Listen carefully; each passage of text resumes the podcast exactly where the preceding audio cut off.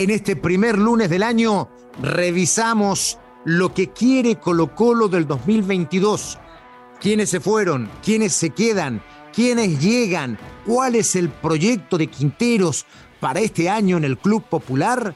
¿Cuál es el objetivo? ¿Y con qué jugadores pretende lograrlo? Este es el análisis del Colo Colo 2022 en Footbox Chile.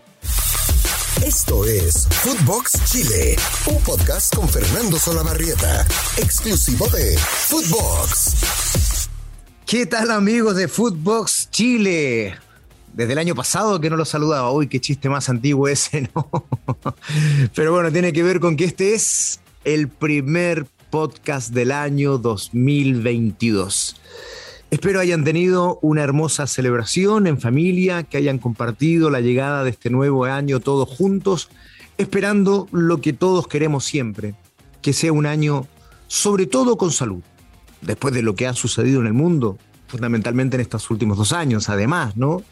Pero para cada uno en particular, eh, que haya mucha salud, eh, que haya, por supuesto, mucha hermandad, mucho amor en familia, mucho cariño, prosperidad, trabajo, en fin, sí, todo eso, todo eso es importante, pero sobre todo salud y amor. Si esas dos cosas están presentes, me parece que lo otro llega solo. Esa es la verdad. Y simplemente, bueno, quería abrir este podcast saludándolos con mucho cariño, habiendo eh, deseado todo este tiempo, ¿no? Para todos el comienzo de un gran año y, por supuesto, el que hayan estado en familia eh, que es lo más bonito de esta fiesta. ¿no? Yo tengo la suerte en este instante de encontrarme en la Patagonia de Chile, donde todos los años vengo a Puerto Natales, a mi pueblo, a pasar la fiesta de fin de año, el año nuevo con mis padres, a reencontrarme con mis hermanos que viajan desde distintas partes del mundo, Roma, Dubái, imagínense, pero que tenemos una impronta. Todos los días 31 de diciembre tenemos que estar en Puerto Natales. Y aquí estamos disfrutando en familia, con sobrinos, con primos, la casa es una revolución, eh, comiendo como locos, que es lo más lindo, ¿no? De reencontrarse en familia y de disfrutar a través de la comida, que es una expresión de cariño, mesas y sobremesas, y hay historias y recuentos, y en fin, todo lo que nos pasó durante el año y lo que proyectamos nos pase durante este año que viene. ¿No? Y eso se los deseo a todos ustedes, que estén viviendo un momento parecido y que hayan tenido este fin de semana ese reencuentro con la familia proyectando este año 2022. Como lo ya están eh, proyectando varios equipos del fútbol chileno, y a mí me gustaría que este primer podcast del año de Footbox Chile sea referido a lo que está haciendo Colo Colo, porque lo está haciendo bien en primer lugar, ¿no? Porque ha sido de los primeros equipos que han comenzado ordenadamente este año ya prácticamente con el petitorio del entrenador y el trabajo del gerente deportivo eh, realizado casi a cabalidad, ¿no? Casi listo como para empezar, para retornar a las prácticas, para retornar a la pretemporada, ahora que ya están volviendo, volviendo al trabajo de este año 2022, a retomar el año futbolístico y va a retornar a esta actividad haciéndose obviamente los exámenes de rigor para luego de esta etapa de vacaciones eh, iniciar ya esta temporada de cara a el comienzo del campeonato nacional que será después de la doble fecha clasificatoria y la fase de grupos de Libertadores, que también comienza en el mes de febrero. O sea, todos desafíos muy prontos para Colo Colo. ¿Qué pasa con Colo Colo? Que ya ordena lo que el técnico desea, es lo que les estaba contando hace un ratito. Pero es importante tomar aquí un punto de inflexión, porque Colo Colo tuvo un buen año, el que recién terminó, en términos de rendimiento futbolístico y sobre todo, como lo he insistido, en términos de ordenamiento institucional. E, efectivamente, el club cambió con la llegada de la presidencia de Edmundo Valladares y el Club Social y Deportivo que se hizo cargo de la sociedad anónima, por lo menos en términos nominativos, en términos de autoridad. De ahí en más necesita obviamente del apoyo de los directores para poder gobernar. Y cuidado, porque esto último, en eh, las postrimerías del año, en las últimas jornadas del año, había decaído algo. Eh, la directiva el directorio de Blanco y Negro no estaban tan contentos con la idea de darles muchos beneficios a los casi 80 mil socios que hoy día tiene Colo Colo. 80 mil socios que hoy día tiene Colo Colo. Bueno, desconociendo algún acuerdo interno, el directorio de Blanco y Negro no estaría muy proclive o no estaría siendo proclive a entregar beneficios, entre otros descuentos de las entradas, que es prácticamente lo único que les pueden ofrecer a los socios, y aún así no estarían eh, eh, muy favorables a esa idea. Y podrían empezar los quiebres. Insisto, insisto, que los directores de la sociedad anónima no se metan, porque cuando lo han hecho, han provocado en Colo Colo un desastre tras otro. Lejos de las decisiones, apoyando simplemente. Ese es el labor, esa es la labor y ese es el lugar que hoy día les corresponde, después de haber mandado al equipo casi a la segunda división o a la primera B del fútbol chileno. Así es que mejor que no se metan y que dejen trabajar a Edmundo Valladares y que respeten los acuerdos. Bien, dicho esto, vamos a lo que estábamos comentando hace un ratito vamos a este ordenamiento, porque en el, en el trabajo de Daniel Morón el año pasado tal vez hubo allí un problema. Eh, de los siete refuerzos que trajo Colo Colo, y cuando Colo Colo le faltó plantel y a Católica le sobró, aquí tal vez estuvo parte de la respuesta de la pérdida del campeonato en un año que fue bueno futbolísticamente hablando, pero que terminó cediendo el título, entre otras cosas porque cuando debió recurrir al plantel había cinco jugadores, que eran los refuerzos, con los cuales Colo Colo no pudo contar. De los siete refuerzos a Colo Colo le sirvieron dos, Leonardo Gil y el defensor central Amor. Después Martín Rodríguez anduvo bien, pero apenas jugó 10 partidos. O sea, como refuerzo no sirvió. Y luego una larga lista de decepciones. Mico Blorros, que prácticamente no jugó y ya se fue. De Fritz, que fue cedido a préstamo. De Gaete, que otra vez vino y otra vez se fue. Eh, entonces, claro, los refuerzos no fueron los esperados. Ni hablar de Santos, eh, eh, uno de los últimos refuerzos, con lo cual se completan los siete nombres que decimos que no funcionaron en general. Cinco de ellos no funcionaron, dos sí. Y allí pudo haber habido una respuesta respecto de la pérdida del campeonato cuando el equipo necesitó plantel y estos jugadores que habían sido traídos para reforzar al plantel no fueron solución. Entonces, en razón de eso, Morón ¿no? Se puso a trabajar tempranamente con el petitorio de Gustavo Quinteros. ¿Y qué ha pedido Quinteros?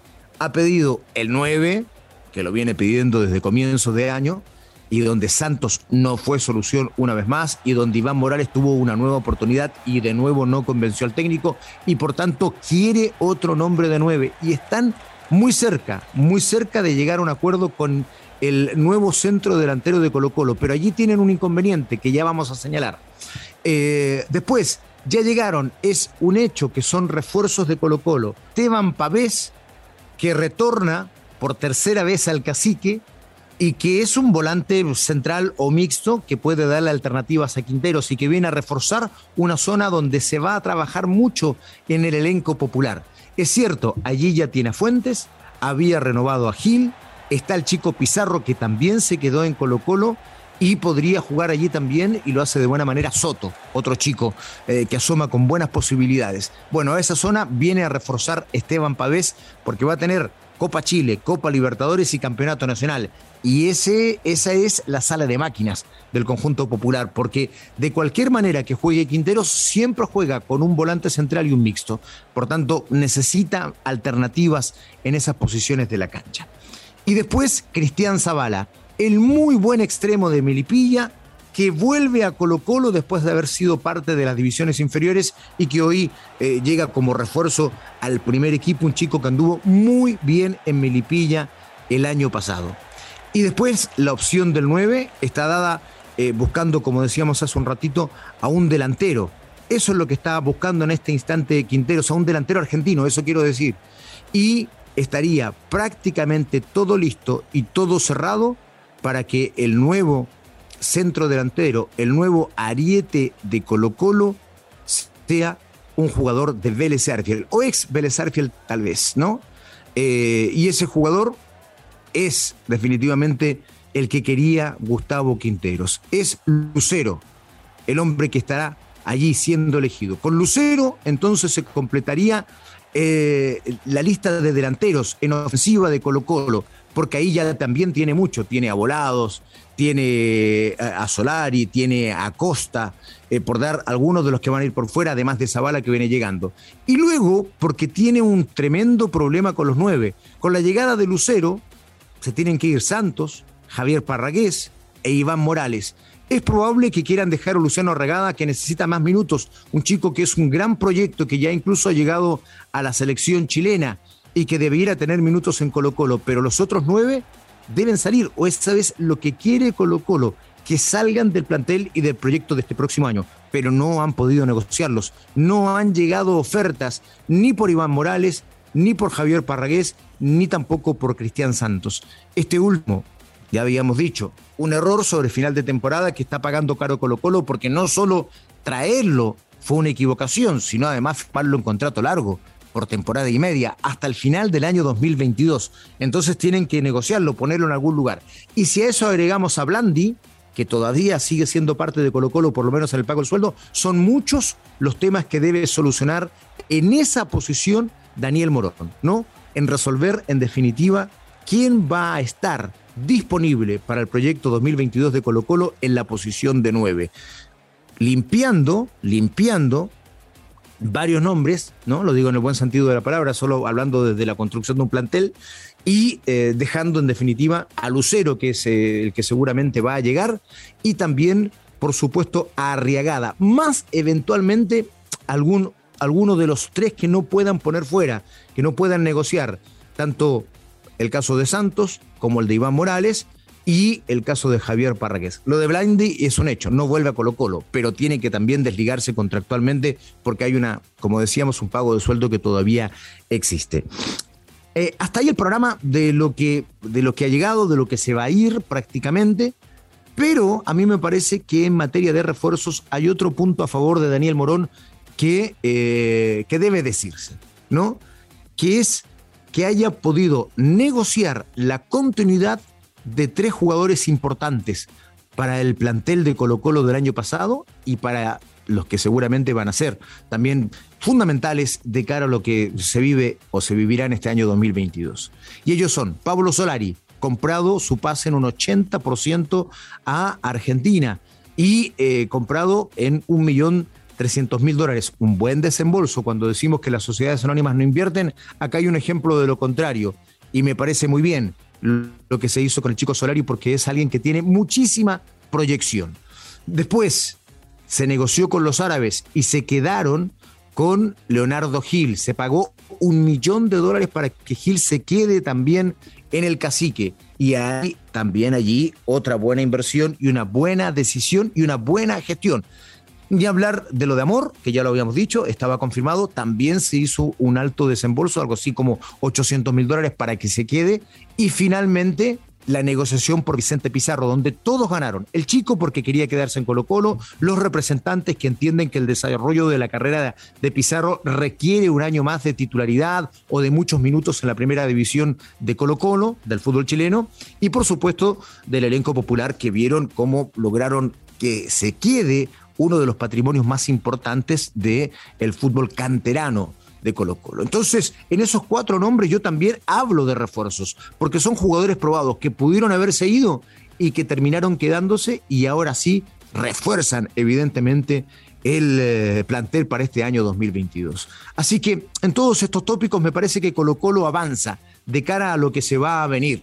Falta la definición ¿no? de lo que va a suceder con el 9, pero prácticamente un hecho, va a ser Juan Manuel Lucero, el ex jugador de Vélez Arfield, y ese sería el 9 que después de tanto tiempo Quinteros podría tener.